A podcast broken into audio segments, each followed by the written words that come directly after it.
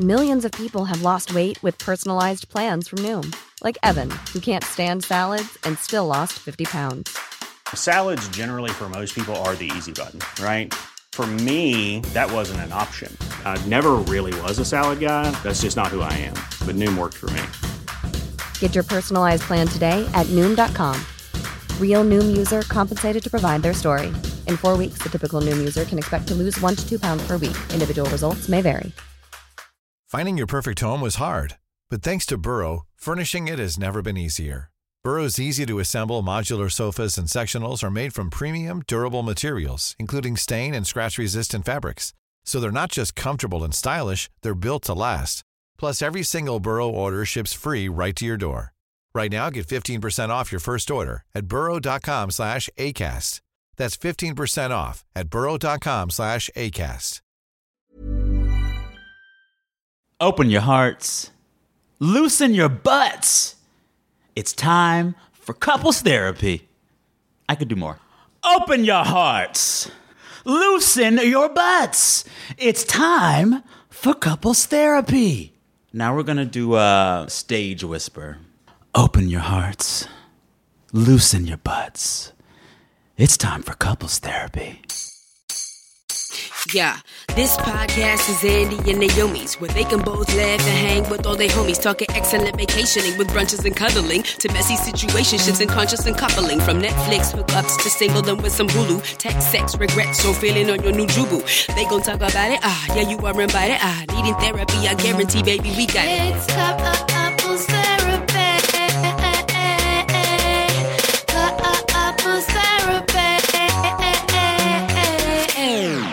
Everyone, and welcome to Couples Therapy. My name is Andy. And I'm Naomi. We're a real life couple. a real life couple of comedians. and on Couples Therapy, we answer a couple different questions from a couple different listeners. Hello, everyone.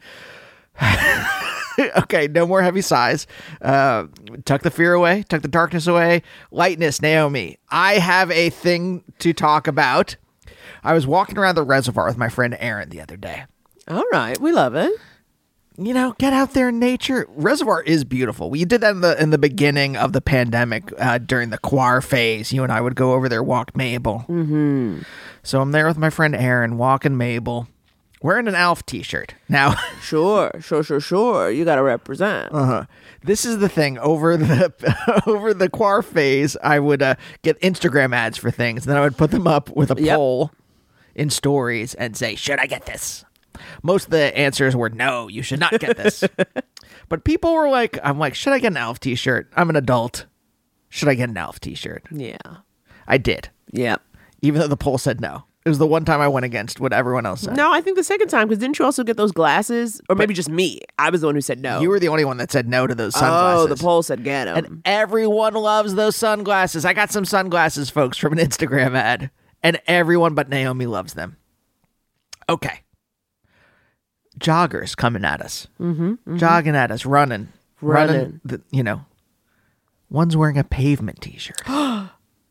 Andy. old school. They must have been an old fan because it, was- it was the, the pavement with the eggs. I had this in high school. Oh I had this my t shirt in high school. God.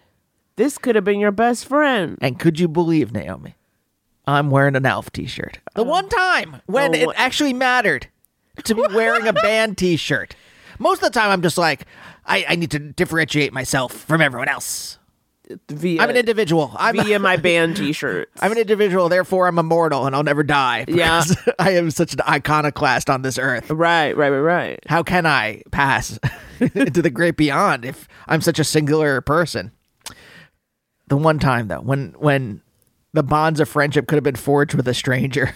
You know, look, at best you would have gotten an approving head nod, but ultimately you're, you know, sure, you have so many pavement shirts. And to be fair, one, not only would you, yes, you would have been wearing another band t shirt, but who's to say that band shirt would have been pavement? You're constantly, you've got like 90,000 band t shirts. And can I tell you guys for the record, as a person who does the laundry, which is like the only chore I do, um, these damn band t-shirts are a pain in the ass, okay? Because they've all got that like plasticky decal stuff that very easily cracks and splits. So it's all got to be washed inside out, and it's got to be gentle or hung to dry. And it's like, For a t-shirt, it requires a lot of upkeep. I'm like, ma'am, is this a cashmere blend? Is this giving silk? No, it's not. It's a band t-shirt, and I gotta put in the same amount of gentle cycle behavior as though I am dealing with intimates. Intimates. Naomi, these are my intimates. These are my personality intimates. That's true. These are my emotional intimates. But these are your intimates for the world to see. Yes. You see? They're your exposed intimates. That's who they are. They're exposed intimates. But, you know, and then my other thing I was going to say is that, like, let's be honest, like, someone who's like jogging at 3 p.m. around the reservoir isn't really going to be your friend. You know what I mean? Like, you don't really want to hang out with that guy. Was a woman, first of all, Naomi. The doctor was a woman. I don't believe it. I don't believe it. I'm stumped. I'm stumped by this riddle. I love that that was a riddle for the longest time. And it's like, you mean that the doctor was a woman? Yeah. At what at what point do you think it stopped being a riddle and everyone's just like, "What the fuck are you talking about?" Yeah, th- the doctor could have been a woman. Why is that? Why? Or do you think that the the riddle? And listeners, do you know what we're talking about? A, a man is in a was it a, a and his son Is in a or in a car a accident? car accident. The doctor says, "I can't." I cannot operate on this child. He is my son. Yes. And then everyone's like, "How is that possible? The man was in an accident." Yeah, the father's already like in is is is passed or you know in the hospital somewhere else. Why? How can this person be operating on them? And also, in the world we live in now, it's just like, well, could have two fathers. also, well, exactly. It's like let's not even get started. let's. I mean, I mean, the world of 1955, maybe that was that was like blew cannot people's mind. it's like what? Wait, like what? What do you think blew someone in 1956's mind more? The fact that the doctor could be a woman, or the fact that there's the possibility that the child had two fathers? 1956. I actually think- Eisenhower's in the White House. I actually think it's more it's more mind blowing that um, the doctor's a woman because even in a world where a child has two fathers, I don't even think they would um, let homosexuality come into play as much as they're like, okay, so you mean there was the the man who fathered the child and the man who's raising the child? like they still wouldn't even put together. you think it would be like a these two men are in a relationship? or a my two dads Yes, situation? they're more likely to believe a my two dad situation than a than a female doctor. Oh, what a sick country we live in. Ah, ah, ah, ah, ah, ah, the laughter turns rueful. Well, on an up note, I'd like to tell everybody if you are a member of the Couples Therapy Patreon, we are having our page hang this coming Sunday, November 5th at 2 p.m. PST, 5 p.m. EST. Yes, it's daylight savings, so make sure you adjust appropriately. You also, fall back and then you show up to the page hang. also, my sister's birthday, so happy birthday, Erica. Ooh. So, you guys come through, come with questions. Let's chit chat. We'll have an hour. We'll get into it. Maybe bring your leftover Halloween candy if you got it. Yeah, listeners, Smoke you- them if you got them. What are you doing tonight? We have a little bit of candy f- that you got from Ask Rana. Yes, from the Ask Rana Social Club. Came with some candy. And so that's And what that I'll be eating. Yeah, that's what Andy will be having for the holiday. Peanut butter cups? Naomi, I gotta ask you. Were you allowed to have candy when you were a kid? What are you talking about? I was just in therapy and I was talking about how in the early 90s my parents became health conscious. Uh-huh. So they quit smoking, they started going to the gym, no more sugary cereals in the house, no more Nintendo cereal. Half the What's Nintendo cereal? Oh baby, half the box. And also I had Teenage Mutant Ninja Turtle cereal which had little marshmallow turtles. Yeah, turtle Okay. heads. That so sounds familiar. half of the box was Super Mario Brothers cereal, half of the box was Legend of Zelda cereal. But it's all mixed up in there. No, it was there was a Two bags. Naomi, there was a barrier in the middle, and so you opened up each side, Wow. and you could have Super Mario Brothers cereal one day, and then you could have Legend of Zelda cereal the next day. Now, do you recall what the makeup of the cereal was? Are we talking a puffed rice? Are we talking a corned flake? Are we talking marshmallow pieces? Cheerio? Do you recall? no, I don't. Just process shit that probably sure. mutates your DNA. Well, of course, but I am just curious as to the deliciousness of the texture. yeah, yeah, no. So the thing is, though, once they became health conscious, the only time a year I could get some candy was Halloween. Wow. That's intense. You know, we stopped going to. We never went to McDonald's all that much before, but like I don't remember going to McDonald's at all maybe like once in a while Right. after they got health conscious. Okay. I had no idea. I had Yeah. no idea. yeah. All right. So, So, you, but you had candy just randomly around the house. Yeah, yeah. My mom had a sweet tooth, so she likes candy. Um, yeah, I was allowed to have candy. I think I can't recall ever being a big, big candy bear. I was like gummy candy, a gummy bear for real. But I was more into like Twinkies. I remember being younger and like getting that two pack of Twinkies, having some Twinkies and some milk, Uh-huh. and that was my idea of decadence. See, in my neck of the woods, we had tasty cakes, so that was always the exciting thing. You could get uh, uh, butterscotch crimpets. You could get nope, they were great. I don't like butterscotch, which is why I say gross. I don't think it tasted like butterscotch, if I remember correctly. I think that was just the flavoring, but it Sure, sure. because uh, I'm not a huge butterscotch fan. You know, you won't catch me just down in a bunch of Werther's originals. Ugh. A Werther's. it's like God. It's worthless originals. That's what I call them. Could you think of a more appropriate name for an old person candy than Werther's originals? And then also, especially because like the commercial. do you remember they had commercials for Werther's? Yes. And it was always just like a grandpa in a chair unwrapping it and then putting it in its wet mouth. just like this is how y'all were like gonna make like I don't know. I guess I felt like Werther's didn't need commercials. That was a waste of funds to put commercials into Werther's. who are you selling this to? exactly and then you're just like showing some it's like just just put it just put it at the front at a counter at the drugstore people will buy the werthers A child putting it into a grandparent's coffin and just being like, I'll always remember you, Grampy. One werthers for the road grandpa then there you Or go putting it on his eyes, like, you know, how ancient Greeks Yes, would put like coins. for a charon to cross the river Styx. oh my god Here's your Werther's original. And then you have to that? hand them. Egyptians, the Greeks. I don't remember You have to hand them to St. Peter to get through the gates. Oh my god! And then you just see St. Peter with just like a pile of Werthers behind him, being like, "What am I supposed to do with this?" Um, wait, wait, okay, wait. To go back, go, to go back to it though. This Sunday, November fifth, two p.m. PST, five p.m. EST, a Patreon hang on Zoom. If you are part of the Patreon, if you want to be part of the Patreon, you can always go to patreon.com slash couples therapy pod. Five dollars gets you two extra episodes a month, plus fun extra stuff. Sometimes Naomi does stand up, sometimes we do these hangs. You know, we'll just talk. You can ask us any questions. We can answer any questions we want to. exactly. Guess if you ask anything too about our intimates, Oh well, I mean, they're not going to ask that. I mean, we mm. have re- reserve the right to say pass. what about our exposed intimates? I guess. Well, you'll be happy to talk about your exposed intimates. Talk about pavement and Superchunk all day long. But yes, so that's this Sunday. One other thing I wanted to address before we get to the episode is that someone sent in a voicemail from uh, a listener in Philly. It was like, "Hey, so there's a there's a, a, uh conservative political ad, some like fascist shithead who's running for office in Philly. It's running on the show. I want everyone to know. I have said at the beginning."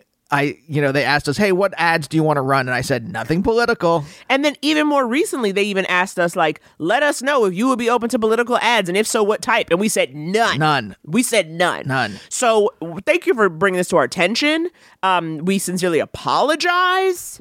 I This don't is- apologize. It's not our fault. We said we said don't do it. Well, but I'm sorry you had to hear it. That's not what you signed up for couples therapy for. True.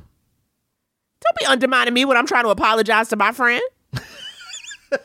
and so I am sorry. And, you know, hopefully that will not happen again. We will, you know, have to make a note, make a request. But just FYI, that is not on our agenda. I threw a throwing star into the ACAST offices that said no more political ads. Andy, don't make jokes about that. You know, ACAST be listening. So don't be joking about throwing stars. I'm They sorry. have offices all Hold over on. this world. I have to cross off. I have so many throwing star jokes that I plan to do in the next couple of minutes. Hold on. Let me just cross these out. you are a damn fool.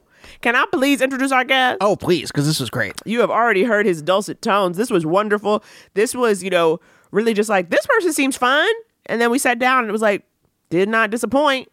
You have heard him. You know him. He is Sam Sanders. Yes. He co hosts the podcast Vibe Check, which is so fun, so funny, so smart, so well informed, okay? Because Sam is bringing you the journalism, okay? Bringing you the receipts, the facts, the knowledge. He also hosted the recently dearly departed podcast Into It.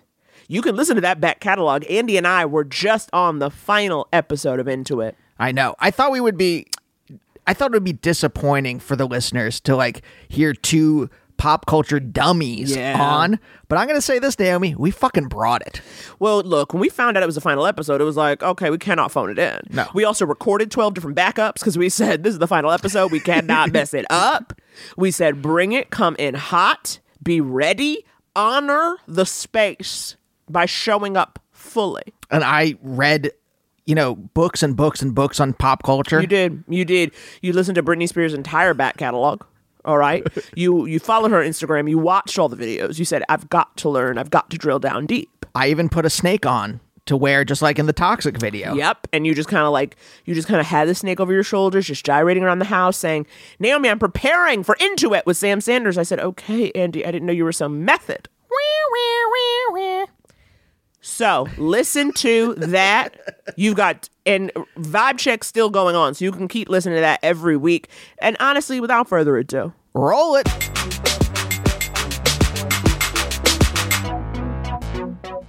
Sam, I I want to right off the bat. I want to bring you into a an advice question coming from me. Okay. Wow. From, I think us. I want to. I just. I feel like this is weighing on my mind, and if I just flush this out of my brain by asking you h- what you think of this, Yes. then maybe we can concentrate. Maybe we can get into some, get really deep, get really. Uh-huh. into it. okay, what is it? I don't know what this question is, Sam. I am so ready. We were invited to a Shabbat dinner. Very lovely invitation. Always say yes. Always say yes. Oh, of course. Okay. Absolutely said yes. And in the Naomi and I are very COVID conscious. In the invitation was a hey, we're gonna mask indoors. We're gonna eat outdoors. Yes. Loved it. Now here's the thing. I'm vegetarian. Mm-hmm. We feel this is a, a Naomi and I thing. Maybe this is a general thing that you can't put a hat on a hat. You can't have two requests. You can't have Mm-hmm. two things. Absolutely. The, in the invitation was the very like, hey, we're going to be COVID conscious because Yes. of you guys. Yes. I cannot possibly say. By the way, I'm also vegetarian. But here's the thing. Mm-hmm.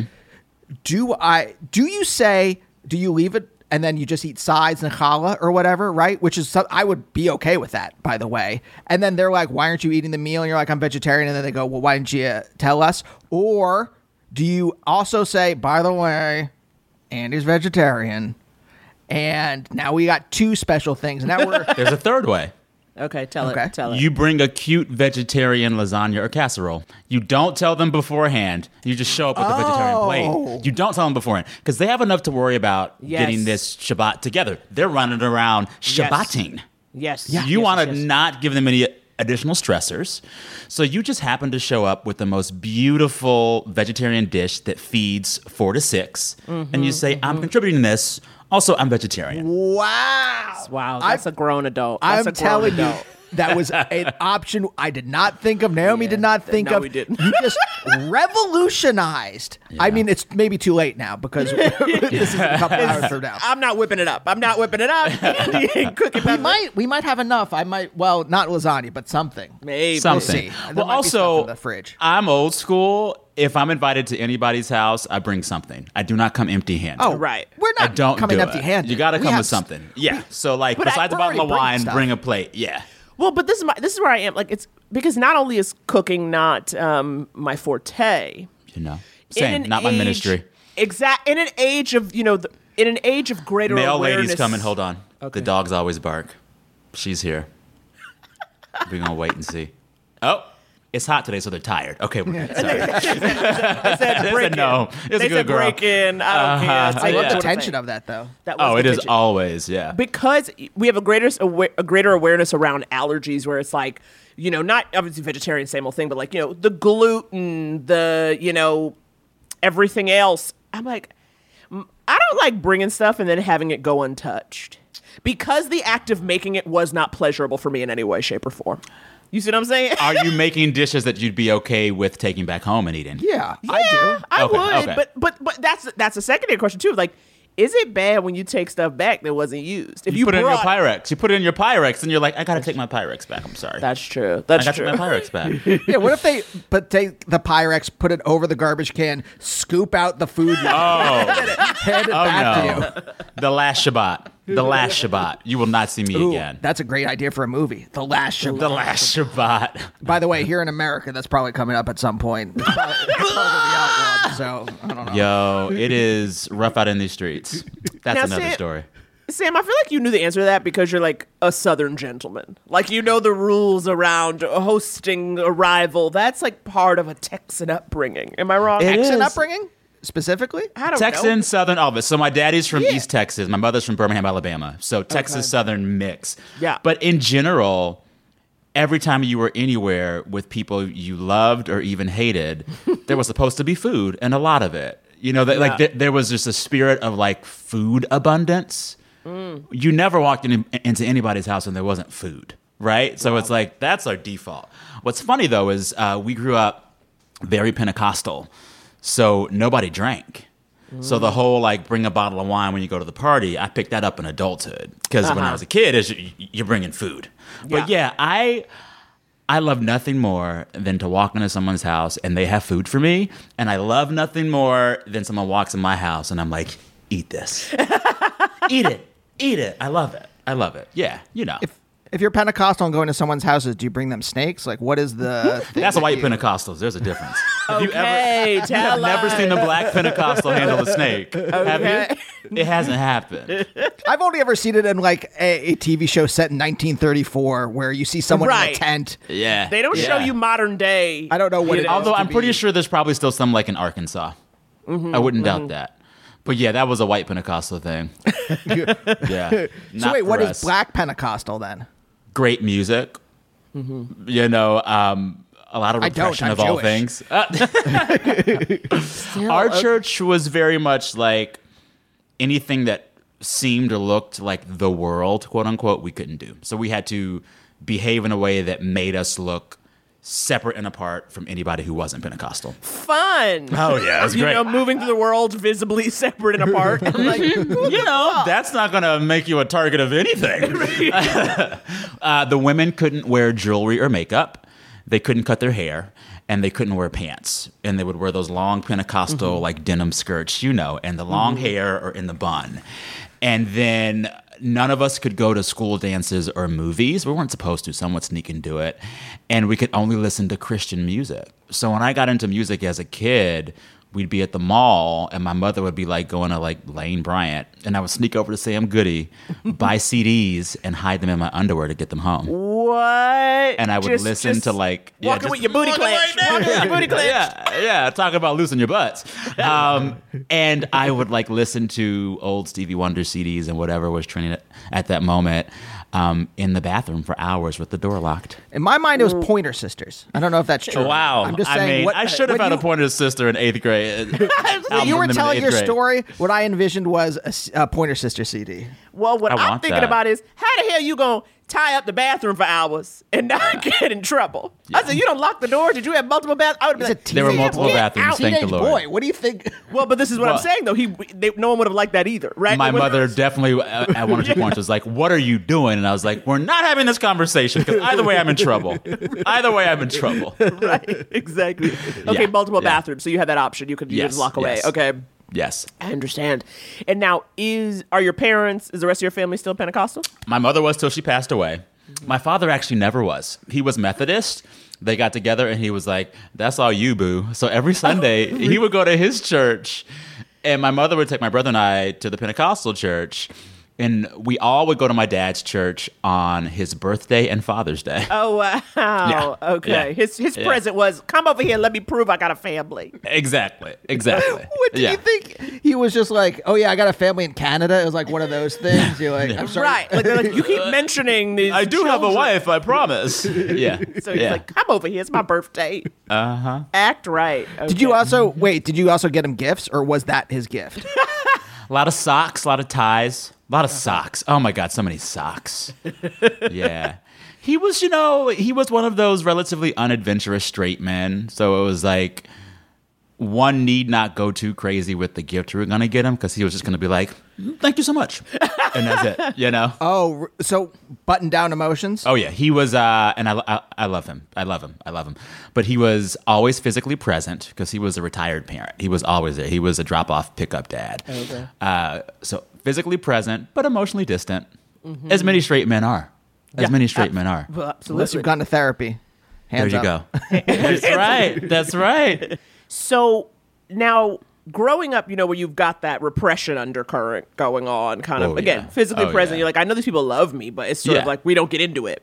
Yeah. Where did you learn to use your words? Oh, I learned. I really learned to use my words when I left home. Okay, so it took a minute. It took a beat. I yeah, I grew up there were two big things in my youth. I was obviously queer. Like you could I mean just queer as a football bat. It wasn't even a question. and everyone could see it. But I was in this very strict Pentecostal apostolic church, so it was just like not spoken of and the whole orientation of my upbringing was like to navigate towards heteronormativity as best I could, but it was all unspoken. There was once or twice where they like tried to pray away the gay, and everyone was like, eh, "Okay." um, and then the second part of my youth was having a really severe stutter. It was very hard for me to talk. I was good at school. I made a lot of friends, but it was very hard for me to talk. And I think that might have been linked to you know not being open to my sexuality. Anywho, all of the stutter started to clear up when I left home and began to come out. really? And, oh yeah, I mean, it was starting to get better in college, but the older I got and the further I literally got away from Texas and more just began to live my life, I was like, oh, I can talk so freely now. This is great. Oh, maybe that is it's is connected. wild. Wait, wait, Andy's sorry, hold on. I freaking got, out. like- He's I obsessed got with this journey. a lot of questions. He's obsessed And listen, I don't. I'm not a speech pathologist. This is just me seeking to place meaning on everything. But yeah. Hey, look, But go if, if we don't all just deal in cheap Freudian stuff these days, what are we doing You in know? the modern world? Exactly. You know. But that was my question was there's no speech pathologist that you're talking to. This is just as you are being Yeah. yourself. My parents- is yeah. naturally kind of subsiding. My parents would have sent me to speech therapy as a kid with my stutter if I wasn't so embarrassed by it. My brother was in speech therapy for other stuff, for other languages, and he liked it. It was great, Swore too much. basically. But I think my parents knew I did not want to talk about my stutter. I didn't want to address it. I wanted to just like move through the world and try to ignore it. So they didn't make me do it, right? Uh, but yeah, I think like I remember my stutter starting to get better like in college, and then I left right away after college for graduate school, and then you know something happened. I got up there in these streets, and I was just you know. Grabbing dicks and talking. It was great. You had a new microphone, and you said, "I've got something to say." I've got something to say. Uh-huh, Wait, was undergrad was Harvard undergrad? No, that was no, crap. Harvard that was was grad. school. Okay, Googling, Googling. Yeah. Oh, we do research We on do this Okay, show. we love. I want enough to kind of situate things, Yeah. but I actually prefer someone to tell me their version of their story. Do you know what I mean? Because like, I don't want to come in and go, "You did this and this and this, right?" uh-huh. And But I want to know just say some it. like like one of the things I was thinking of when uh, I was reading about you was. Do you think, like going to elite institutions, it's always, we asked this to Nithya Raman a while ago because she went to MIT. And Oh, thoughts and prayers. They're depressed over there. No, like the Harvard kids are they party and they're rich.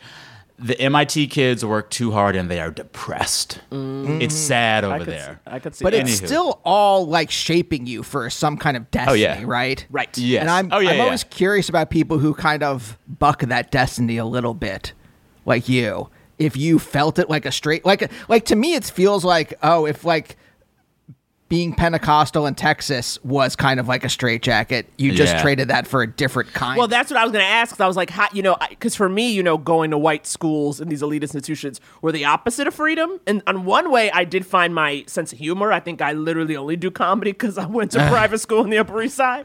like, but that sense of I am who I am, I don't know if that like I I felt it, but I definitely didn't say it until much later. Yeah. That's why I, I was like, wait a minute. I was like, it's Harvard when you got comfortable?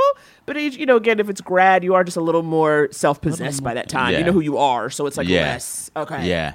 I mean, the biggest adjustment for me both of my parents um, were working professionals. My mother was a middle school principal. My father was a retired farmer who had done other lots of other things. So we were like solidly upper middle class. And in South Texas, I always felt like we were pretty privileged. Mm-hmm. I didn't realize until I got up there, b- b- baby, uh, baby, right? like I wasn't even in the same category. I, I, I wasn't. It was a different rubric. Yeah. So just realizing the way wealth moves up there was one of the biggest adjustments. And then realizing that like liberal for Texas is not liberal. It's not. Like I got up there with some Marxists, and they were, they were so sweet, loved them, uh, but it was a different scene. So like all of that was an adjustment, and then I also it was the first time where I was around people. I was 23 when I went. I was around all people who had never seen me before. They had never seen me before, didn't know me before, and I was like, mm-hmm. "Oh, you can right now be the version of yourself that you most want to be. Not mm-hmm. not yourself, but like the truest version of yourself." So that's when I think it really kind of boom. Yeah. But yeah, Harvard was interesting. I think what I it's funny. I I double majored in undergrad in political science and music composition. And the Kennedy School was my way to not have to go to law school because I was just like, that seems ugh. And I thought I might do some work around politics or consulting or even fundraising. And by the time I finished the Kennedy School, around all these people who like clearly just wanted to be president, I was like, I'm good. I, I'm good. I'm good. And like, I have a lot of former classmates who have like made their way up in the world. One of my really good friends from graduate school, she's now basically the State Department's chief DEI like ambassador. She travels the world doing race work for the State Department. She's in charge of it, right? Another classmate who was a year under me, um, he just won the election to be prime minister of Thailand. What? But he's stepping down because there's drama. But like I knew him.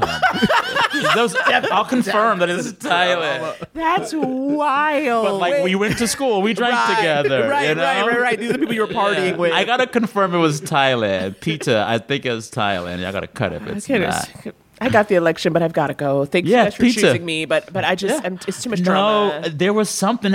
I don't want to speak on it. until I Right, know but they- for sure. something but was he found won, and something happened. found Uh, out. but Yeah, yeah, Pita yeah. went to school with me, and like there are a lot of folks who I was educated with who are like now like doing things. Like one of my good friends, Desmond. He is about to run one of these unions. He's been SEIU forever, and it's just like rising the ranks. But like those are those are the folks I went to school with, um, and I knew then that I wasn't going to go that intensely into politics. So pivoting to journalism felt like it might give me a way to cover a lot of different things over the course of a career, you know, because once I got to be a journalist, I did politics for a little bit, breaking news for a little bit, uh, culture entertainment for a little bit. Like I could jump around. And it, journalism felt so free after seeing two years of these people who were like literally dead set on being president. right, right, Uh-huh. right. Who are really Uh, like in a almost- in a lane. Almost none of them Yeah. will be, except for your friend who. Very Pita's going to do it. Pizza, we believe. There- There's still time. Yeah, yeah. But were you that self aware of yourself when you said like uh, I was going to be it wasn't like you were going to like reinvent yourself. You were just going to be the best you. Mm-hmm. Right? Were you that self aware of it or was it just that you everything was kind of relaxed enough that you were allowed to I'm imagining, sorry, in my mind, the metaphor is like uh, a, a loaf of bread rising, right? Yeah, yeah, yeah, You yeah, were yeah. just naturally, uh, it was, it what you're was saying. naturally allowed to become your loaf self. Yeah. Again, tar- sorry, I- terrible metaphor, love but Andy do you understand? loves taking a metaphor to the very end, Uh-huh. to riding it Do to it. the edge. Yeah, It's not a metaphor, it's a maxiphor. It's maximalist. All the way. I mean, I think with all of us, you know, we apply these narratives to our lives in post. You know, Yes. we, we, we apply meaning Yep. and a narrative arc and a plot line to our lives once we've lived the lives. So I don't think I was able to zoom out and look at myself and what I was experiencing while I was experiencing it. Mm-hmm. The way I talk about, you know, those younger years now is, you know, through 10 years of reflection and several years of therapy, right? So I don't think I was aware of all of these things happening within me and around me until I was several years removed from it. Mm-hmm. I- but I remember it being old are you? jarring. I'm oh my god, I'm 39. 39. Oh, so we're the same. We're around the same age. Yeah. It's interesting because like. Because I look at slightly younger black folks, not much, you know, but let, let's say like a 30, a 32, mm-hmm. where it, even though a that's different not a, breed. Different breed. It's, a, it's even though it's not a big age difference, I do get a sense that just those years, Yep. you were allowed Yep. to claim your blackness and talk a little more openly about your blackness. Like for me, the goal, whether even though it wasn't necessarily um, said, it was like to fit in with these white people. The goal was survival. Yeah. Yeah. And like to really like kind of be as under the radar, but then also be the best because that's what's Mm-hmm. going to get you to the next thing. Mm-hmm. You know, because so much of this, especially when you're talking about these elite institutions, right? Yeah, you're in there because like the point is like most of those people you hang out with are the people who you're eventually going to you know be hired by or work with Mm-hmm. or something, right? So you're also kind of cultivating the professional alongside the social. Mm-hmm. Um, and it's just interesting, and that's what I wonder because I was like, you seem like very self-possessed and put together, and like you were able to Oh. manage these very terrifying places. Because I can't take my whites wasping. you know what I mean? Like you know, I'm from New York. I need you to have a little something to you. I need you to at least have ridden the subway a bunch. I can't have you like too, like Well, this was the and poised. yeah. This was the benefit of the Kennedy School. So the Kennedy School is Harvard School of Government. That's where I got my master's degree. And more than a lot of other schools within Harvard and graduate schools within Harvard, it's incredibly diverse because it's incredibly international. Uh-huh. So there actually was a very small core group of American black students, and we all hung out together and called ourselves the Blackety Blacks.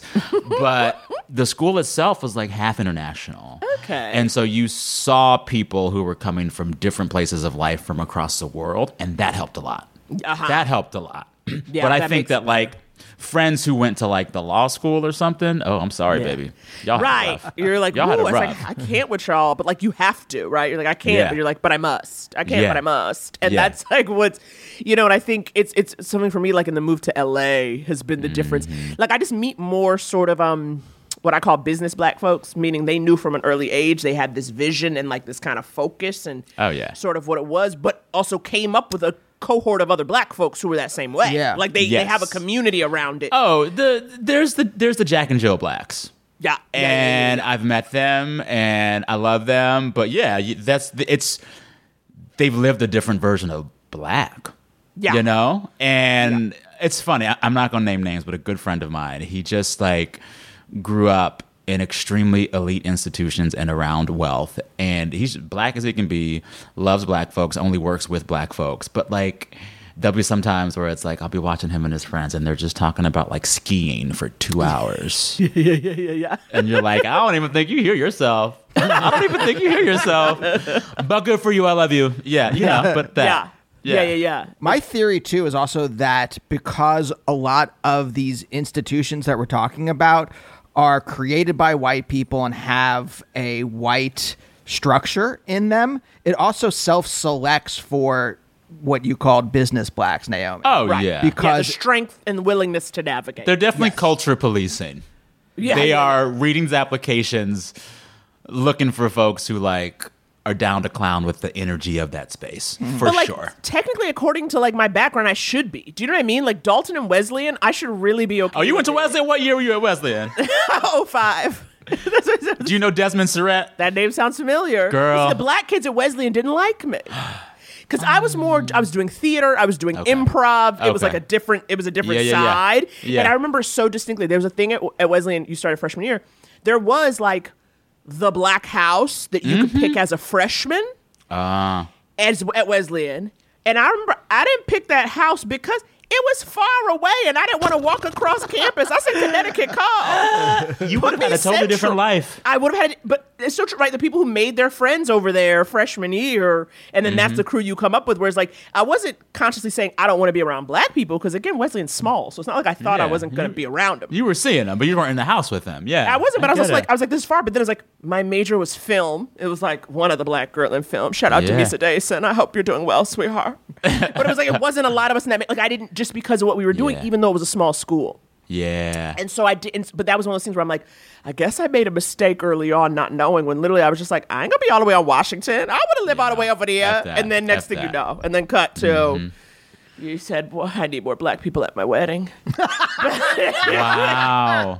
I had a thing that happened in my like early to mid 30s because after graduate school at Harvard, I went to NPR and was there for like 12 or 13 years. And bless NPR, it was good for me. That's where I learned how to be a journalist. But it's not the NAACP up in there, you know? And so by virtue of my being there uh, for a long time, my friend circle kind of skewed white for many years. And then in my 30s, I was like, no, no, no. Yeah.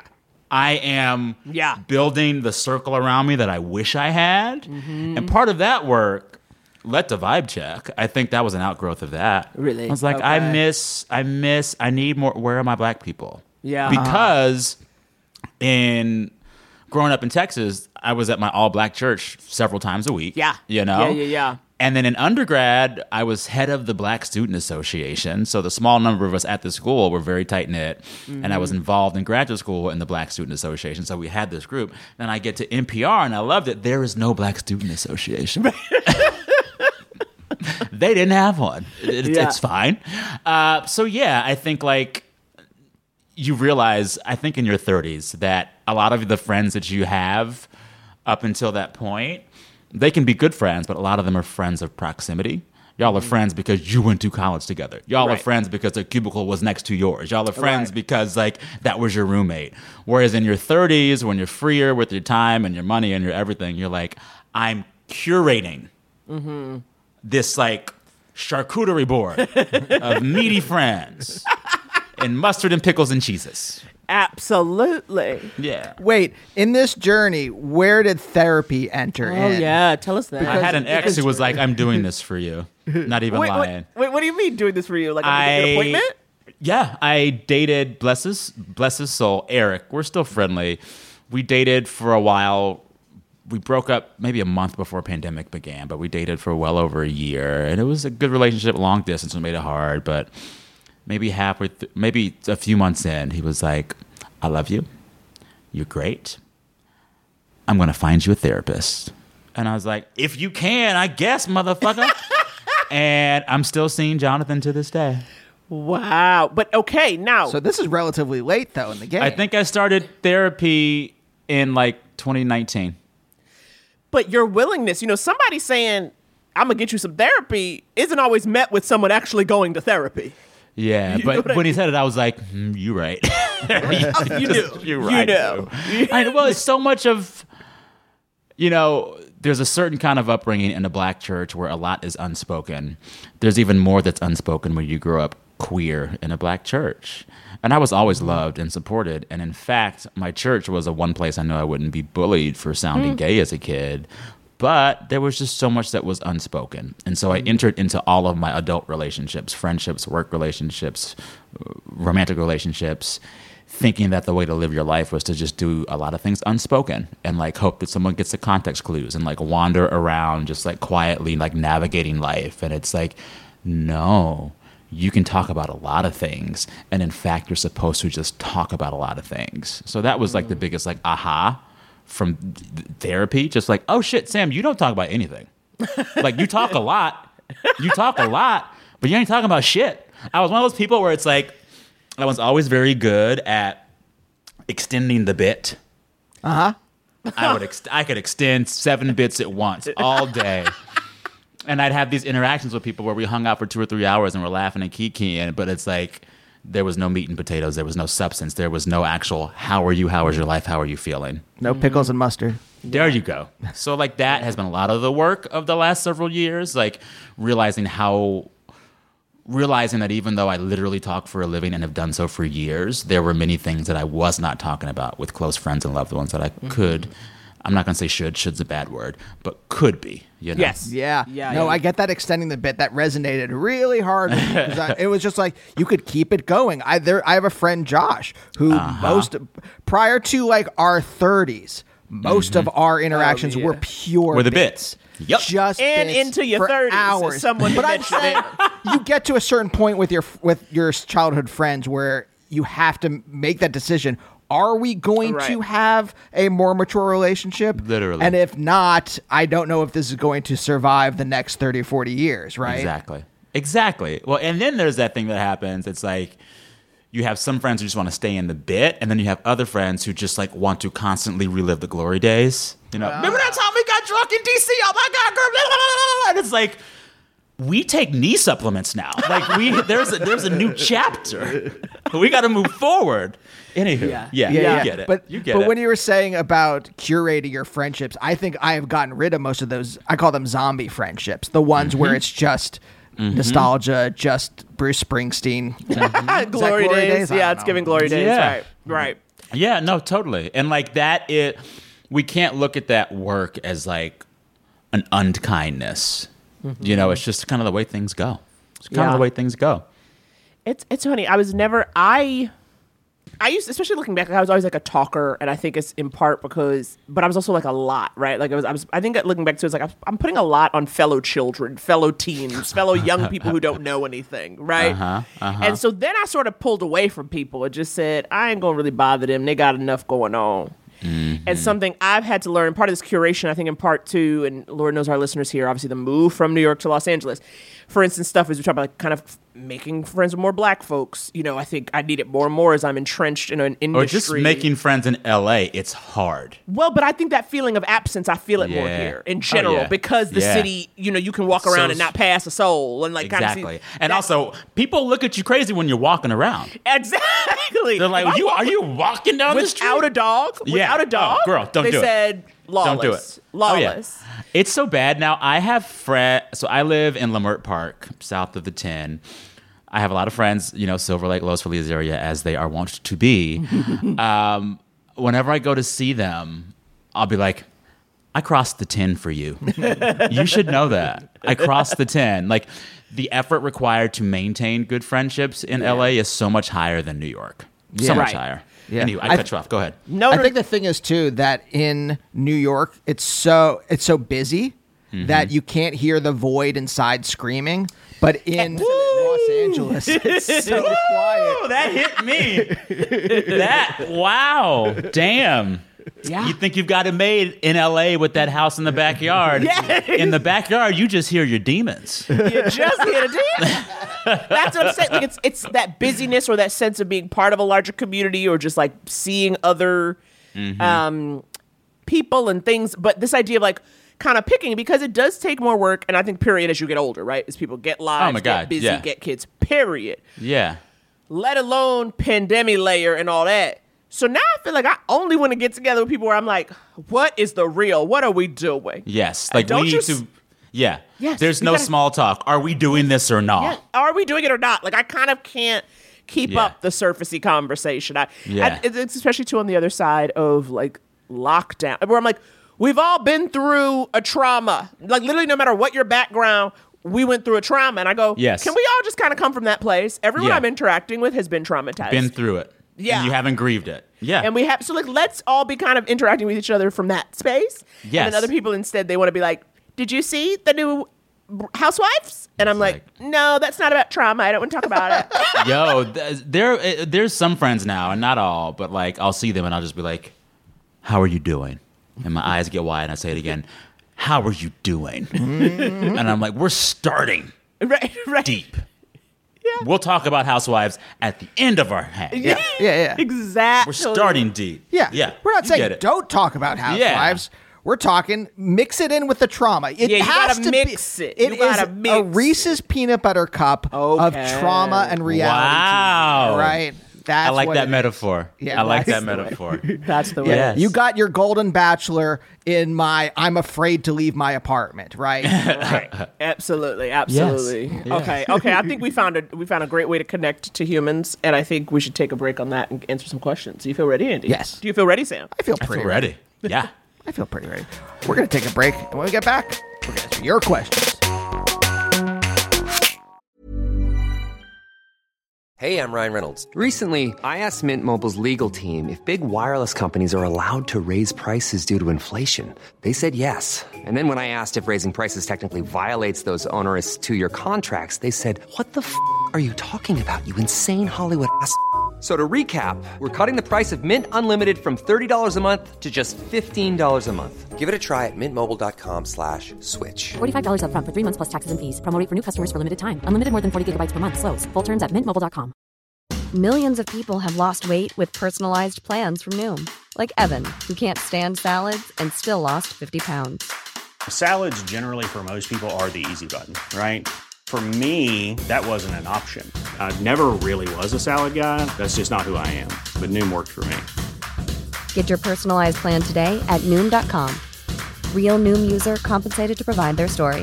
In four weeks, the typical Noom user can expect to lose one to two pounds per week. Individual results may vary.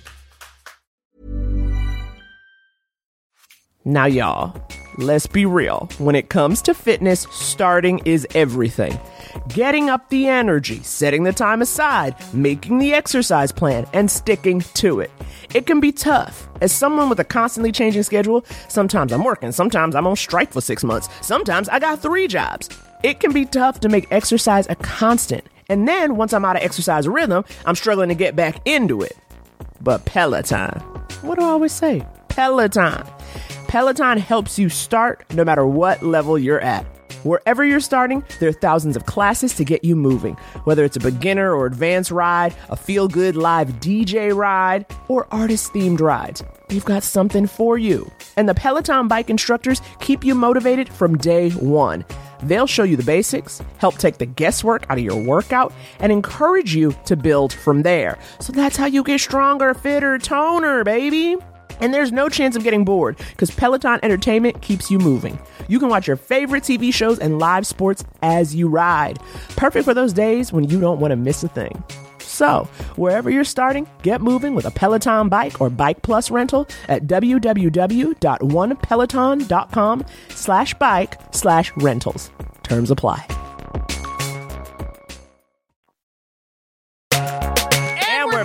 With Sam Sanders, who really has it together. You should see y'all. I can just tell his kitchen is flawless. It's got that cool, like that kind of gray blue paint that I Can I really show like. you though what makes me 12 years old? So I'm very proud of this kitchen. I didn't design it myself. The uh, previous owners did.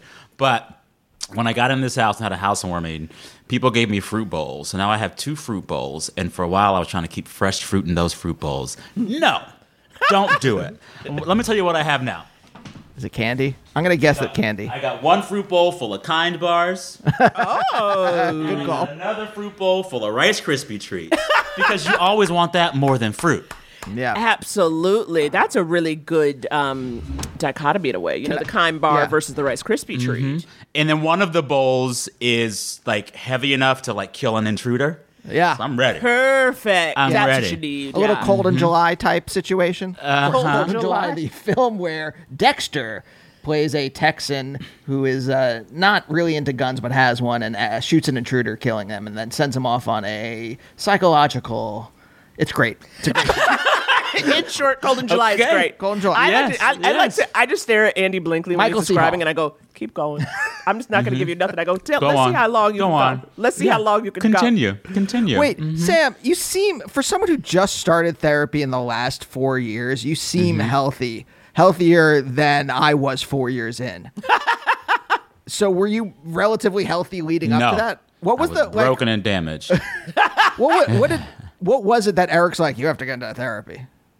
I just would couldn't. I, I, I couldn't. I, I was extending the bit with him all the time. Oh, so and he was like, own- yeah, and he was like, we're. Well, let's talk about. And I was like, isn't that funny? Isn't that? Like, it's just like, yeah, that, that. So, Uh-huh. yeah, but also I think pandemic really like shook me in a good way. Yeah. there was this there were two years of isolation and you you know you probably felt the same way you leave that isolation saying what do i really want Yes. i've been in the house for two plus years and we're lucky that we're out of the house the pandemic isn't over for everybody so i'm not speaking for everybody but when i was able finally to get back outside i was like sam what do i really want in my life and that that helped too i think we uh, it's it's weird it's like the pandemic really screwed us up but in some ways it was um a clarifying process. Yes. Oh, I say it's a blessing. I say it's outright. Yeah. Just outright, Yes. it was a blessing. No, Totally. It was a- never. But you also are like a you are a high achiever. Sure, that's kind of not even the point. As much as like you seem to be a doer. Do you know what I mean? Like you have you have plans, you the things you want to do, and then you go to achieve those things. You got know? moxie, kid. Oh my yeah, you got god. moxie.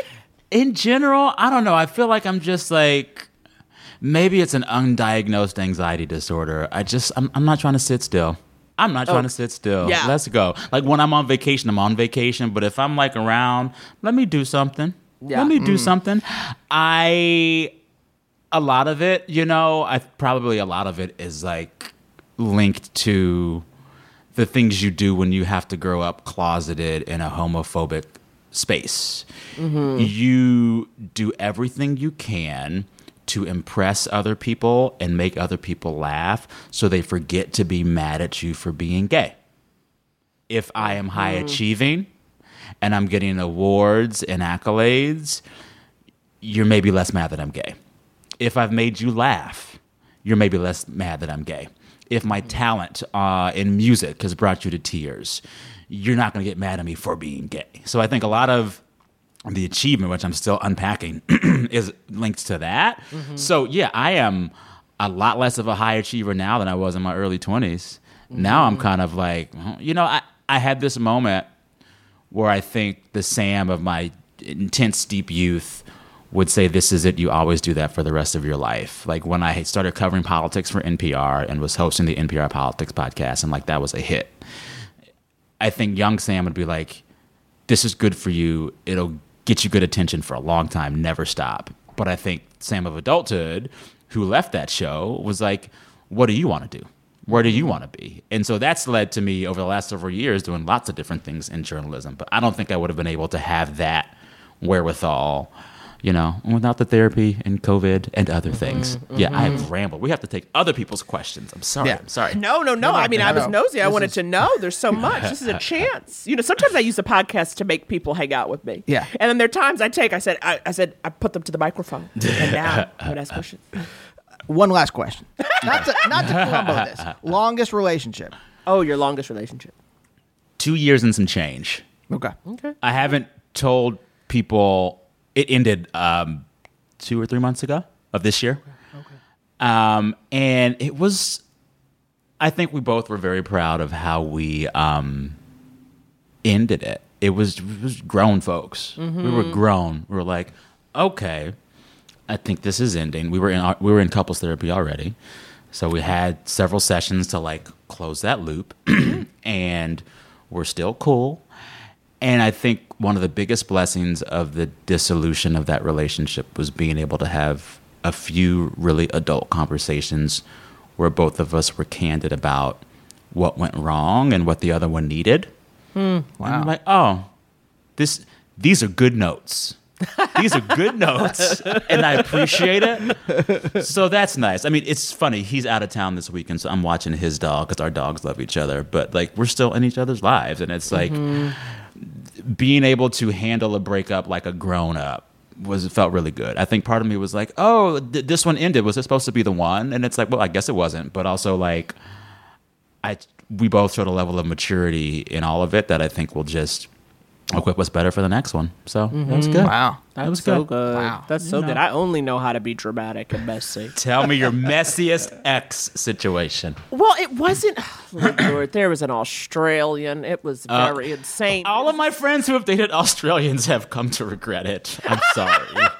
But it's the sense of I think I needed to some. It had to be irreparable for me to truly To be done. really do- yeah. yeah. and so like I had Yeah. to make it bad, and it was like, what are we doing here, Andy? Looking at me like, what did you do? What did I find in your closet? dare you. He just, no, but I was looking. I was looking at you on the Zoom, and like Uh-huh. you just looked really serious, looking at me like, what has she done? Oh no! I was just looking. Shake, I was looking shake. expectantly. I thought the joke. I thought Sam was like expecting me to be like, "What's this?" Like, Who, an Australian? What? Yeah, Blah, where- and I'm just crikey. like- and I'm just like, I'm not gonna, I'm not gonna play that up for a joke. And then you did. You just for looked so serious, and then I was looking neutral. Why you want to have a damn argument in front of company? We bring Sam to the Zoom, and you want to make a little. You want to start something. Sam, I we get love an questions. argument in front of company. I love an argument in front of a company. We get questions Give it to from all me. over. We get Let's do it. questions Let's from do it. Gmail, from Twitter, from Instagram. Of course, voicemail is our favorite. Naomi, what is that number? 323-524-7839. Y'all, you get a three-minute limit. Keep it right and tight. Start with a log line and your pronouns, okay? Oh, because you be getting cut off when you get into the juicy part. We have we put out a call because we had very a lot of very serious questions. We wanted a mix, uh, and uh, everyone called in, wrote in with less serious questions. I like starting out with those. Okay, Just start us to- light. Just kind of like Okay. ease us in. So here we go. Hi, Andy and Naomi, and wonderful guest. I heard the sort of open call recently for questions that aren't necessarily uh, relationship related. So I'm calling with my question. So I am a Naomi, um, definitely not a Naomi. And um, I will also just add that I hold all other Naomis in this world to a very high standard. And Naomi, you're like definitely the top of the list. Um, so, anyways, I don't really correct people if they mispronounce my name because I was definitely told I was enough as a child, probably like every day of my life. But that being said, I mean, it's definitely Naomi and not Naomi. And I have a coworker who sort of recently revealed themselves to be my enemy. And I have worked with this person for years. And they have always called me Naomi. And so I am looking for suggestions and advice on how to correct them, on how to pronounce my name, and I guess maybe a variety of ways because I sort of do want them to know that they're an enemy to me now. but I also kind of like the idea of keeping them guessing. So maybe if there's like a friendlier option too. Um, I will also add that I work with a lot of international people who, you know, pronounce my name differently with different accents. That that is not the case here. This is just um, a dumb man. So, anyways, thank you so much. I love you all. Mazel tov. Goodbye. See, this is one of those questions that actually should be a different question because we need to know about this enemy. Yeah. You came to us What about made name- him an enemy? This is less about the name and more about your nemesis. Exactly. Yeah. You're dealing with a work enemy and you're basically trying to set a boundary and draw a line with said enemy, but also keep it professional enough that you can work. Yeah. I gotta say, I have no experience with having my name mispronounced Right. because it's just Sam. So I want to I want to walk into this answer saying I have no expertise to answer this question. That said, when I've mispronounced people's names at work, or even when I've um, you know misgendered someone by accident, I'm always okay with, and I'm glad when people just like call it out right there. It should be right, right there. I think Right. like the easiest thing for Naomi, Naomi, right? Yeah. To do would just be to say the next time he says your name wrong, stop right there in front of the whole meeting and say, "I'm sorry, it's Naomi," and don't smile. and like, I almost want her to do it where other people see her do it, so he's a little embarrassed. but Mm-hmm. Right, I'm right, like, because this is an enemy. Yeah. yeah. But besides that, what else do you do? I don't know. What would you do? Well, this is the thing. People call me Naomi all the time, and, you I let it go. I let it go. Like this person. Oh. Usually, it's like it's Oh. like it's not the end of the world. When someone asks me, I appreciate the Naomi. Or when someone goes, "Is it Naomi or Naomi?" and I will say it's Naomi. Mm-hmm. Um, I also don't know who these Naomis are. What's going on there? Naomi Watts? She's Naomi. I don't know. This is what I'm saying because Naomi is its own thing. It's somewhere else. Are there Naomis? Who are the Naomis? I don't know. Perhaps Because Naomi, Campbell.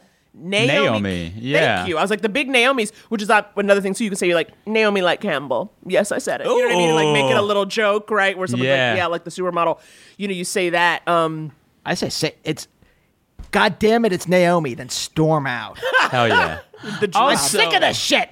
Yeah. Flip over a table. Also, if he's really your enemy, you're not going to get revenge on the enemy of it all by name correcting him. The way to get revenge on your enemy is to steal his lunch from the office fridge. Yeah. That's wow. the only way. Okay, that's an option. That's, the an only way. Take Yeah, his yeah, yeah. food. Wait, have and you like ever had taunt him. like take half the lunch and leave half in there. Make him crazy. wait, have you had a, an office enemy ever? A nemesis. Have I any? any- Not really. No. I've, I've had people I didn't like, but I didn't like prank them. Sure. I didn't prank Right, them. right, right. Have But, y'all? like, did you have someone you didn't like where you were like, I don't want to have to talk to this person? Do you know Oh. what I oh. mean? Yeah. Where I'm like, Each and every can day. we just can we like just talk in email form and can we Yeah. please limit it? Yeah. Although those days are so far behind me, I have not been in an office, as I told y'all, since March 2020. Yeah. Oh, you know what? Okay, there were some folks I was like, I don't like you. And you know what helps? Headphones. Headphones. Yeah, that's how Put you really headphones say, on and not go- available." no. Or like they'll come and want to chat and you'll be typing and then you go, Put them back. Put them Yeah, put put 'em back Make it on. real. Yeah. Yeah. Yeah, I yeah. absolutely had an enemy at NYU. I, Yeah. I had. I was a. I bet they admin went to. Tisch. I bet they went to Tisch. I. Oh, oh no! I'm. I I didn't go to NYU. I Oh, worked okay. when I was starting comedy in New York. I worked Ah. at NYU to support Uh-huh. myself, and they were a goody two shoes. And I was just there to make money so I could take classes at UCB. Right? Yeah, So yeah. uh, they they were like everything has to be correct and prim and proper. And I'm just like I'm skating by. I'm just doing Yeah, yeah, yeah. the Yeah. absolute minimum to not get fired. And so Mm-hmm. we butted heads all the time. Oh. And I tried to be empathetic, but I think she was also just an asshole. Like Yeah. outside of that, I really because I there were moments where I was trying to like be nice and and, and not argue or whatever like that, and that didn't stop No. anything from. Yeah. it didn't change anything. So Well, a lot Yeah. of people, you know, so many for so many people, their job, even if it's not the thing they love, it is the thing that fills the void. And so, so many times you're like, "This is a power play. You need to feel something." You know what I mean? When Mm-hmm. you're, when we're like, in the grand, this doesn't matter, but like for you being in in charge in this office or like over Yeah. the one employee you have under you Yeah. is like what gives It gives them so much power and juice. It's like, it it's gives them that confidence, and you're like, Yeah. exactly. So you go, uh, it's like, then you want to be, you want to have loving kindness, and you want to go, Mm-hmm. bless. You have nothing else to fill the void, but it doesn't do anything to make it any more bearable. Like for Yeah. like for those No. fucking hours. Who was it? Somebody smarter than me on Instagram said this, and I've seen it on my page a few times. It, it's this former New York Times journalist who now is like a sex influencer on Instagram. This like older gay man. I forget his name. but Oh, I was gonna guess Maureen. Dowd, but no. Sex influencer. Mm-hmm. But anyways, he was talking about how over the course of his time as like an investigative reporter at the Times, he would have to deal with some really horrible people on the phone when he was calling for interviews and such. And often he would leave those phone calls and go to his editor. He's like, "This person I had to interview was such a tool, such a dick. They were awful. This, this, that, that, that, this." And the editor would always say, "Think about how annoyed you are to have had to interact with this person for half an hour." imagine how annoying it must be to have to be that person. Gives you perspective. Like, you might not get revenge. You might not know how to make him say no, Naomi versus Naomi, but take solace in the fact that he's small and petty and tiny and an enemy, and you are better than him. You're better. Steal his credit card, buy a bunch of Oh. weird shit. Oh. That's what I always say. yeah. I would, I would, I would. Can you like take some keys off of his computer keyboard? Um, could oh, these you? are very fun minor office pranks. could you one night after he's left, the family photo that he has on his desk, crack the glass? Wow. Okay, now you're making people think perhaps there's a ghost. I said replace the photo. With what? A picture of Slimer from Ghostbusters. I don't know anything. The specificity. The specificity. that came well, to I, mind immediately. I did take classes at UCB. I don't know. Uh-huh. Do you have time for another question? Let's do it. All right. This one comes to us from Gmail by Anonymous. Okay. Naomi, do you want to read this one? Sure. Hey, Andy, Naomi, an esteemed guest. Okay, esteemed. I'm a page pal. I'd like to be anonymous, and my pronouns are she, her, and I'm in a two year long relationship with a he, him. I have a question about money and income as it pertains to romantic relationships. I recently heard on a back issue of the Patreon the two of you talking about times in your early relationship and creative careers, the struggles you had with working jobs you didn't like just to pay the bills, like NYU, and doing hard, poorly paid, morale defeating creative work. It was honestly so nice to hear people speaking honestly about money and what it takes to work your way into any level of success when you don't have generational wealth, a trust fund, or a famous parent who can get you in the door at 15. Mine and my partner's situation is a little different. We're not trying to make it in showbiz, but we're both self employed people and we've had pretty varied and interesting lives and careers. This means that when we met each other, we had the messy slash unstable financial situations of more like 24 year old, 25 year olds than the 35 year olds we are. We're very much in love. Our relationship is solid. We both feel like we're each other's life partner. Our communication's great.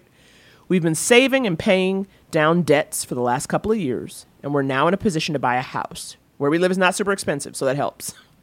So, not Los Angeles. Exactly. Yeah. Being self employed and having wonky credit histories, we have to use a specialist broker, and our initial mortgage rate will be eye watering, but it is possible.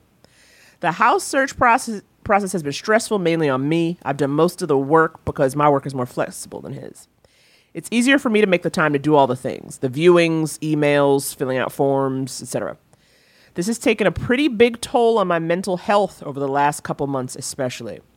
I've been experiencing what I think is some situational depression mode. I've gotten back into therapy and it's lifting for me now, but the bitter irony being in depression mode for the last couple of months has taken a toll on my income. Right as we're about to apply for a mortgage in a great on a great house in a great location. I'm super nervous and feeling guilt that this dip in my income will negatively affect our chances of getting this mortgage when we've worked hard and saved over the last 18 months just to tighten our belts enough to get to this point. I'd love some advice, support, and solidarity on what it is to be in love and working towards bigger goals, supporting each other in doing so, and also swimming in the hot financial and mental health mess that is the late stage capitalist Ooh. hellscape of 2023. Wow. Yeah.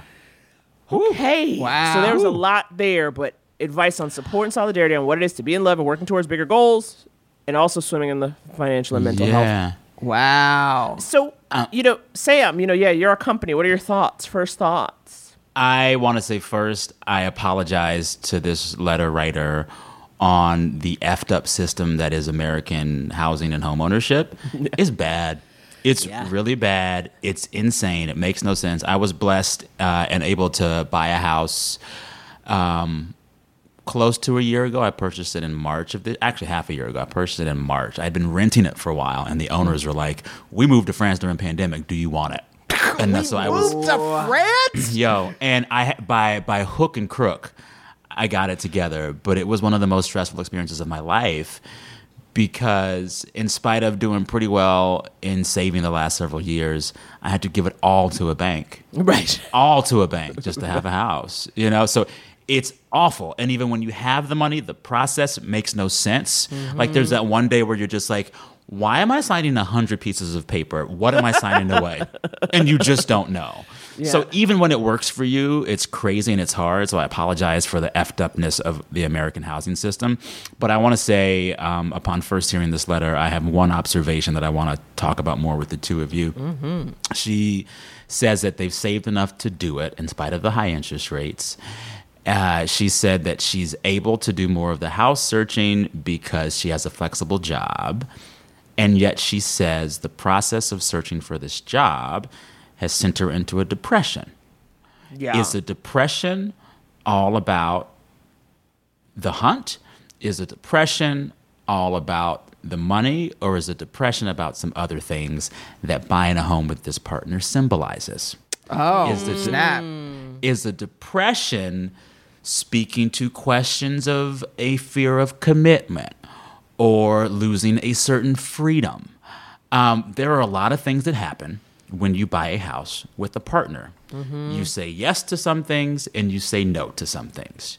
You're saying, I'm not going to up and leave.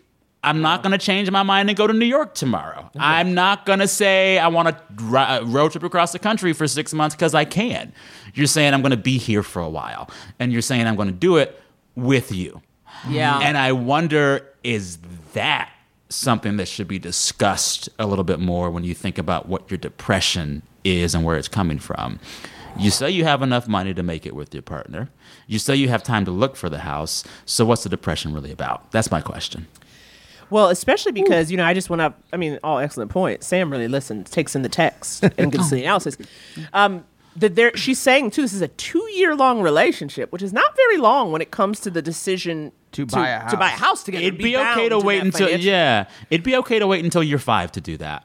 Like, yeah, yeah. And like, and th- y'all are both in LA. Y'all have seen Yeah. messy divorces. They're they're always messy. Yeah. and, and, like fighting over a house. Yeah, it's a thing. I cut you off. Go ahead, Nam. No, no, no. But I'm saying, No, no, bet- look at look at Brad Pitt and Angelina Jolie and the wine. Their wine business. Did you read that Vanity Fair expose on that shit? No. Oh, there's like ten thousand words on them fighting over Miraval, the, the uh, wine, Really? The wine place? Yeah, yeah, yeah. Oh my god, Sam, I know enough to reference a thing. I could I could have thrown in I could have thrown in Jodie Turner Smith and Joshua Jackson. I just picked like, a couple. but I, I think you know, yes. So I think there's a part where you're like, I think the thing you okay. So so you've been together two two year two years, give or take, but then also we've worked hard, led a pretty monotonous and draining life the last 18 months just to tighten our belts enough to get to this point. So a lot of this relationship has Yeah. been has been seems to be focused on this house hunt. Wait, they've been together Yes. two years See, And two year 18 long. months were and bad. eighteen months. So most. Wait, what was the? I'm sorry. I can we pick this apart a little more? How how long in did they decide to buy? six-ish months. Six it was like, months, we should which get a place. is a lot. Which is how old is how old is They're this person? Do they say? 35. They say Okay. we're, we're more closer to 35 that we That's are. that's too short a time. So I think too, and there's there's a sense of like, and what, and I would say maybe the depression is one you could be rushing in, and that doesn't mean that you don't love this person and shouldn't be together. But do you have to buy now? Can you wait another year? So that's also one option. But there also is wh- the depression of. As you said, the housing market in America. What it is to constantly have to show who you are on paper and be denied. You know, when you like put in a bid or when a bank says we ain't giving you money because you don't seem like you have it together. That is Especially- what will upset you. when you put in Yeah. a bid on a house uh, where you know the owners and they deny it, which has Yes. happened to us. Yeah, But it's I w- like, yeah. go ahead, no. Hearing, you know what I'm getting here, and you know what I'm feeling here. Tell it, tell it. Sam's feeling something Um, larger. Six months into this relationship, both of them went into planning mode around a house and a future like that. Six months into the relationship is kind of the point where you can have some really good conversations about what each of you want, period. Mm-hmm. The first several months of your relationship, you're like, oh my God, we have this in common, and we have that in common, and we have sex. We have sex every day. Oh my God, this is and then like you realize six months in, this motherfucker likes death metal and you're like, oh my god, or like you realize they don't like going out at all, right? Yeah, yeah, yeah. And Wait, think, that's what like, the Pantera tattoo was about? You like them? Uh huh, uh huh. But it's like it seems as if instead of the instead of this couple having spent time earlier in, earlier in the relationship figuring out how they work together and what they want, it seems as if six months in they made this hard shift to performative hetero performative compulsory heteronormative partnership. Yeah. Mm-hmm. We're in love, mm-hmm. so we got to get the house. We're in love, so we got to do this life. We're in love, so our path must look like this path that like a lot of other people go down. Yeah. And I wonder if they've had enough of a talk with themselves about what they really want out of a relationship before they put home ownership into that equation. Yeah. Absolutely, absolutely. And I'll say, even you know, for instance, you said you this person, she's saying like you can share Patreon stuff like that. Like, and as Andy mentioned, like we've tried a little bit, or we did try more Once. in 2022 to like One single But I'm saying we went to some open houses. Like we did dip our Oh, toe yeah, we in the did. In LA? of- Oh, y'all Yes. are brave. It's Well- a wild, wild west. Well, this is the thing. We found one house we could afford Uh huh. as long as it didn't go above asking a little too Well, much. LOL. Well, that's a, like, but we're like, well, our, we know this person. well, maybe we didn't maybe know that when They we were, denied y'all even though they knew y'all? Yes. Yeah, we didn't know when we p- looked at the house. We didn't know was when we looked at the house, but when we got the little, you know, you put in a bid, you get like a contract thingy, And you see the name of and the you person, see the and name we're of like, the oh, we do know like, them. Wait, we know them. But Oh my the God. but the point is, They took the they took the uh, biggest bid, not the. Which hey, we know these makes people. sense. which makes exactly well exactly. I was like, but I guess my point is, we go through that whole thing, and then we ultimately were like, this is a big stressor. This is very intense. This is actually something, and and the money we've saved is still there. Yeah. So why don't we table this? and let it Yes. grow. Let the money grow. And people forget we are, t- you know, we in adulthood recreate the patterns that we saw as kids. And so a lot of it, whether we admit it or not, we want to recreate the lives that we saw our parents and their friends lead. And that was a life where it was like, you know, Mm-hmm. you had a house. two married parents who had Yeah. a house. But we all know how much easier it was to to afford a house back then. Right. Oh, yeah. And so, like, you have to be honest about that reality, and you have to let yourself not feel guilty if you can't achieve it right now. Don't Yeah. feel guilty Absolutely. about it. Yeah, that world is dead. It's Yes. gone. Yes. It may never Yeah. come back. Yes. It probably won't in our lifetime. Yes. So the goals that our parents had or still have for us in some way, you c- you, you got to let it you, let it put it in the coffin and put it in the ground. Yeah. It's gone. Yeah. It's gone. That world is over. I- It's I- over. I also think too, like what you're saying, because you're like, okay, I'm depressed, and then part of my depression has made it harder for me to do some of my work where the money comes in. And I think to me, it is like, and this is a larger conversation with your partner about like, hey, why don't we kind of table this until it feels a little um, less stressful until maybe we can build up our nest egg because that is never a bad thing. And then also, um, but if what you're feeling is like you want to do something, right, that feels, you know, like we've, we're, we're grown, we've been together two years, it's whatever, I say take a baller trip. There are places you could, something you couldn't do when you you know before the debts Yes. were paid off. You know what I mean? Yes. Like go somewhere, the two of you, nice hotel, take a trip. And again, I'm Omaha, Nebraska. Baby. There's a zoo. you Yes. don't you're not going to blow the you know all the money you're saving for the house again i'm not saying Yeah. like take all that but just something because it does sound like part of this is about you know you said these touchstones this sense of we're grown or we're We so in love or we, Yeah. there are other things you can do and Yes. still and you'll have the pictures and the Totally. proof and the experience Yeah, well, and even just from a financial perspective, interest rates are like seven or eight percent right now. It's horrible for a mortgage, but it also means that if you put all that money you've saved for a house into a high yield savings account, you'll make some good money on it while you wait for rates to go down. It's actually mm. not bad financially to wait right now, especially if you can invest that money and earn a nice percentage on it. Th- There, there's this pressure everyone our age and younger feels to buy a house as soon as possible. But like houses will still be there. And in fact, most likely interest rates will go down from this really high, high peak. Anywho. Right. Yeah, but the soapbox. houses by that point will all be owned by BlackRock, and so Or be underwater, like literally Yeah. climate change. so know. maybe this is that. Maybe hey, you know what? Maybe you guys should break your backs to, Andy. regardless of your depression or whatever, and get a house. You're now terrible, terrible, before terrible. Everything's on fire. you or, give terrible Damn. advice You know, you give a bad advice some kind of like giant private equity monster owns it. I don't know. You're giving terrible advice. Meanwhile, I say go to Italy. Do you know what I mean? It's like find another Yeah. way to like Yeah. invest in yourself that doesn't Let take all you, this. You know what's great and not too expensive? Croatia.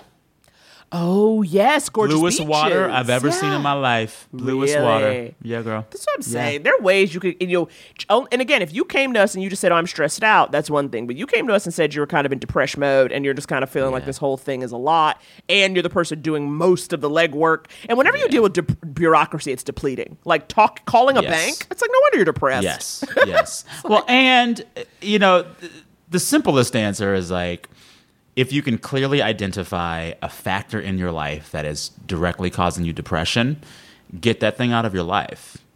Mm-hmm. If the house hunt, for whatever reason, is depressing you, maybe wait and pick it up later when it doesn't depress you. yeah. That's my two cents.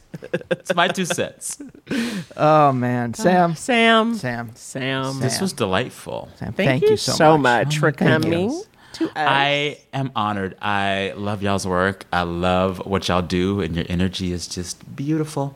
I'm a fan. Yours. Oh my god, I'm a fan. Okay, I think we've really set something else. I'll I'm be I'll be outside to hang out with your dog. I'm rubber, you'll find me in the you're glue. Yes, I'm rubber, yes. you're glue. Whatever you say bounces off me, and sticks to you. God, oh my god. Y'all are okay. We're in town. Are y'all? Which like y'all are East Side? Yeah. Okay. Yeah, yeah, yeah. so let's- it's a little bit of feel a us. journey. That's okay. Next time I cross the ten, I'll look y'all up. Perfect. Thank you, Thank y'all Sam. so much. Alrighty. See you guys next week. Bye. Couples therapy. Couples therapy.